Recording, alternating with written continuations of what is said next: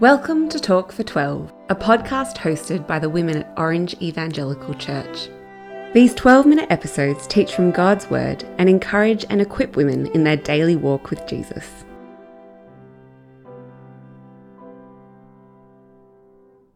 Hello, welcome to a brand new series of Talk for 12.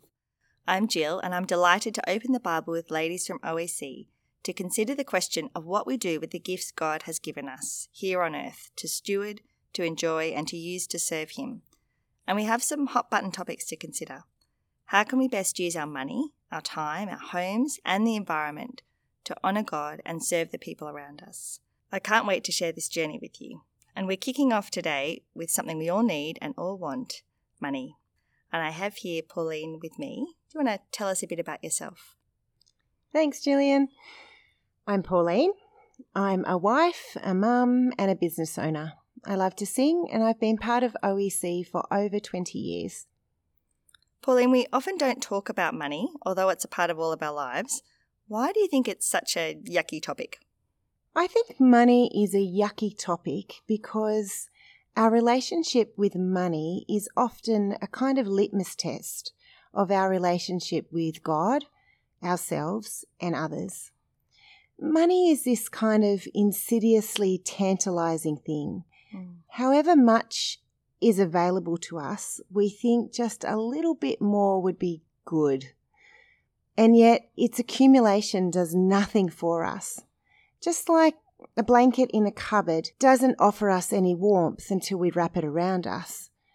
Money in our bank does nothing for us or anyone else until we use it. Mm.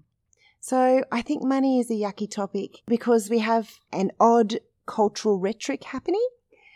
On one hand, there's some kind of odd piety in poverty. We don't want to be seen to be too rich, and yet we're kind of proud of our ability to make our own financial decisions.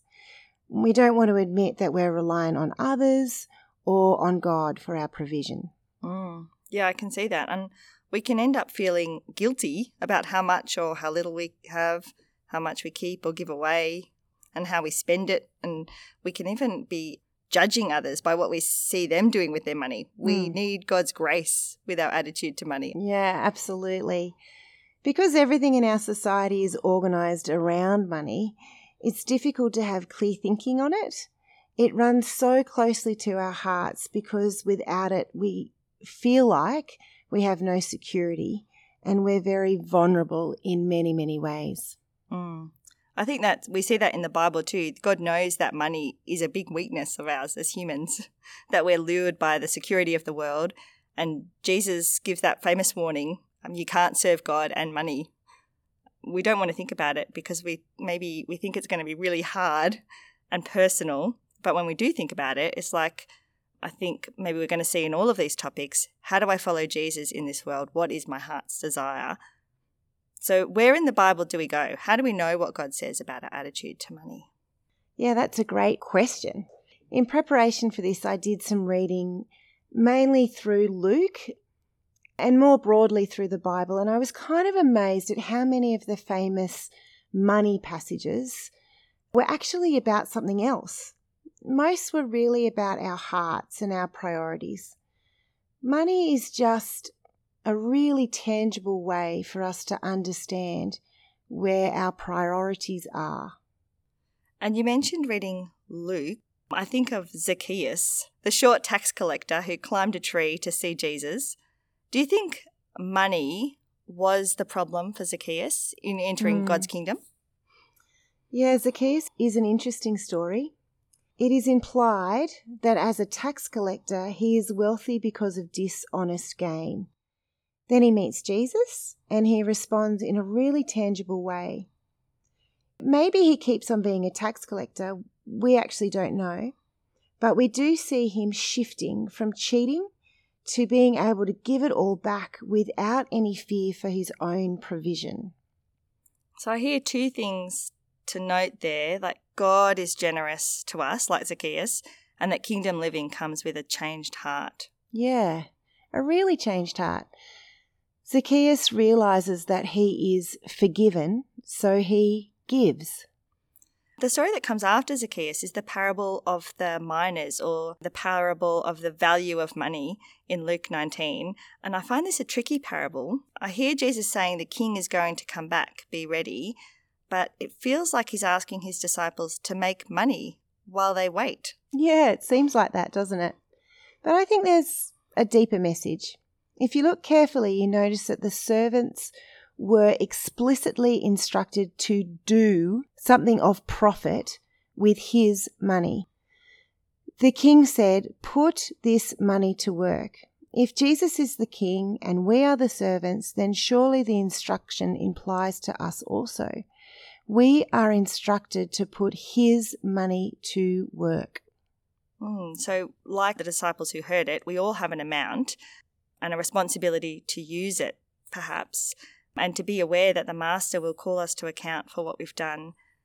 And as responsible servants, we want to do what we can with our actual physical money as well as our other talents.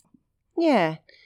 I also noticed that the king is pleased that they took a risk like he had instructed them to do rather than just playing it safe.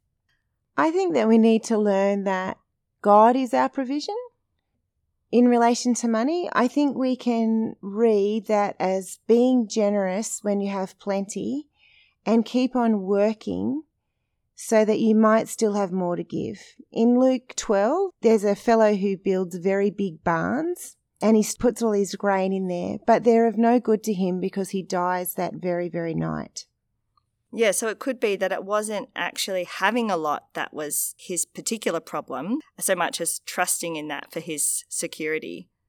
Yeah, because in a way he was being wise, he was being prudent, but he'd elevated money to be his security. This made money his purpose instead of serving God. Yeah, we have to trust God on this more than our feelings, I think, because Jesus says, don't worry, and you can't take it with you. And when we trust in Him, in what He's created us to be, rather than our culture, we get a very different picture of money and security. Yeah, God is so generous to us. Mm. We don't need to be afraid. Jesus reminds us that we have a generous God who cares for our material needs. He says, Consider how the wildflowers grow. They don't labor or spin, yet I tell you that even Solomon in all his splendor was dressed like one of these. Now, that's lovely, but we need to be careful because it doesn't tell us not to labor or spin. Yes. Simply to understand that God is our provision, not our bank balance. Mm-hmm. And when we think about God's generosity, we ultimately think of Jesus, of our forgiveness, of having a spirit filled life where we can bring our worries to Him daily.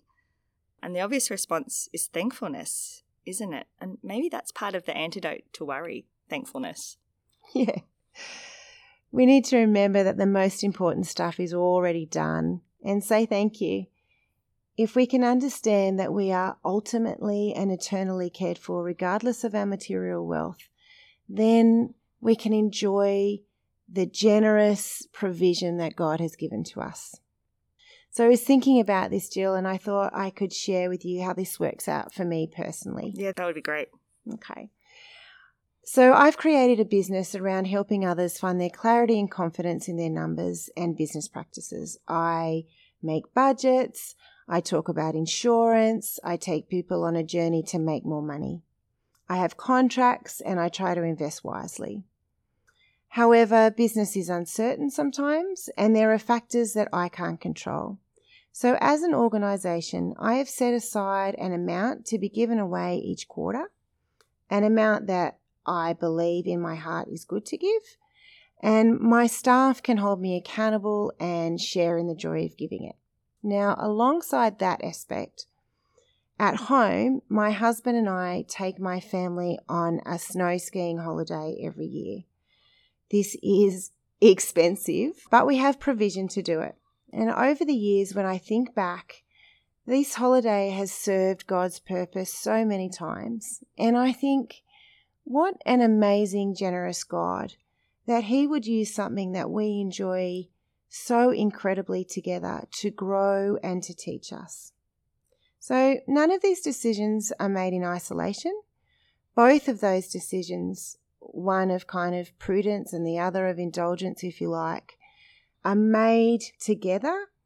And knowing that we have the ability to do either or both, but that all things come from God alone, and that every year we get to do it, I'm just so thankful. Mm, yeah. Yeah, thank you for telling us about that. I think there are so many good things we can do with our money and things we can enjoy because of what God has given us. And if we're feeling guilty about it, we miss out on enjoying those good things. And if we're being miserly about it, we miss out on the goodness that comes with being generous and giving and being part of what God's doing in the world. Mm. Yeah. When we understand that we have a generous God who loves and cares for us, then we're free to enjoy the provision we have. But I think it's about learning to make choices that are in keeping with God's purposes, not just ours. And it's part of being created in God's image that we have joy and we enjoy giving. Mm. That's such a good thing about being human, isn't it? And I think, how do I make a wise decision about what to do day to day with my money? And I can't really go past that we pray about it. We pray for God's wisdom. Do I need to trust you, God? Am I holding on to this because I'm a bit scared that you won't really look after me like you say you will? Or am I not actually enjoying the good things because I'm worried maybe about what people will think about what I'm doing with my money. Mm. We can't afford to live with a poverty mindset like that because we have such a generous God who cares for us. Yeah. Yeah. I, th- I think that's the thing I'm going to remember the most from today. And we've talked about being wise, putting our gift, in this sense, money to work. Is that the same advice you would give in the business world?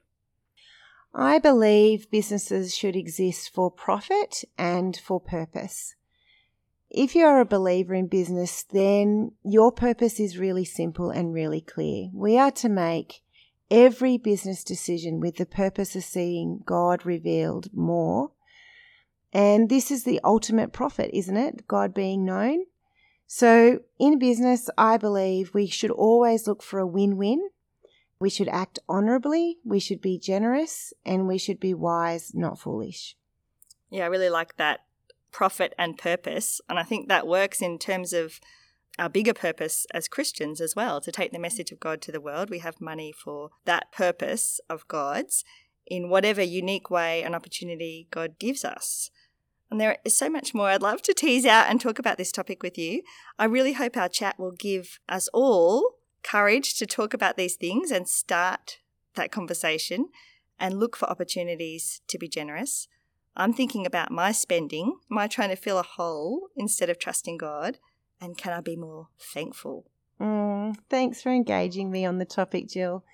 I think my biggest learning is to do the hard work of making a continued decision to make my security and my identity or purpose in Christ. God has asked me to use my provision without fear of it being refilled. Thank you so much, Pauline.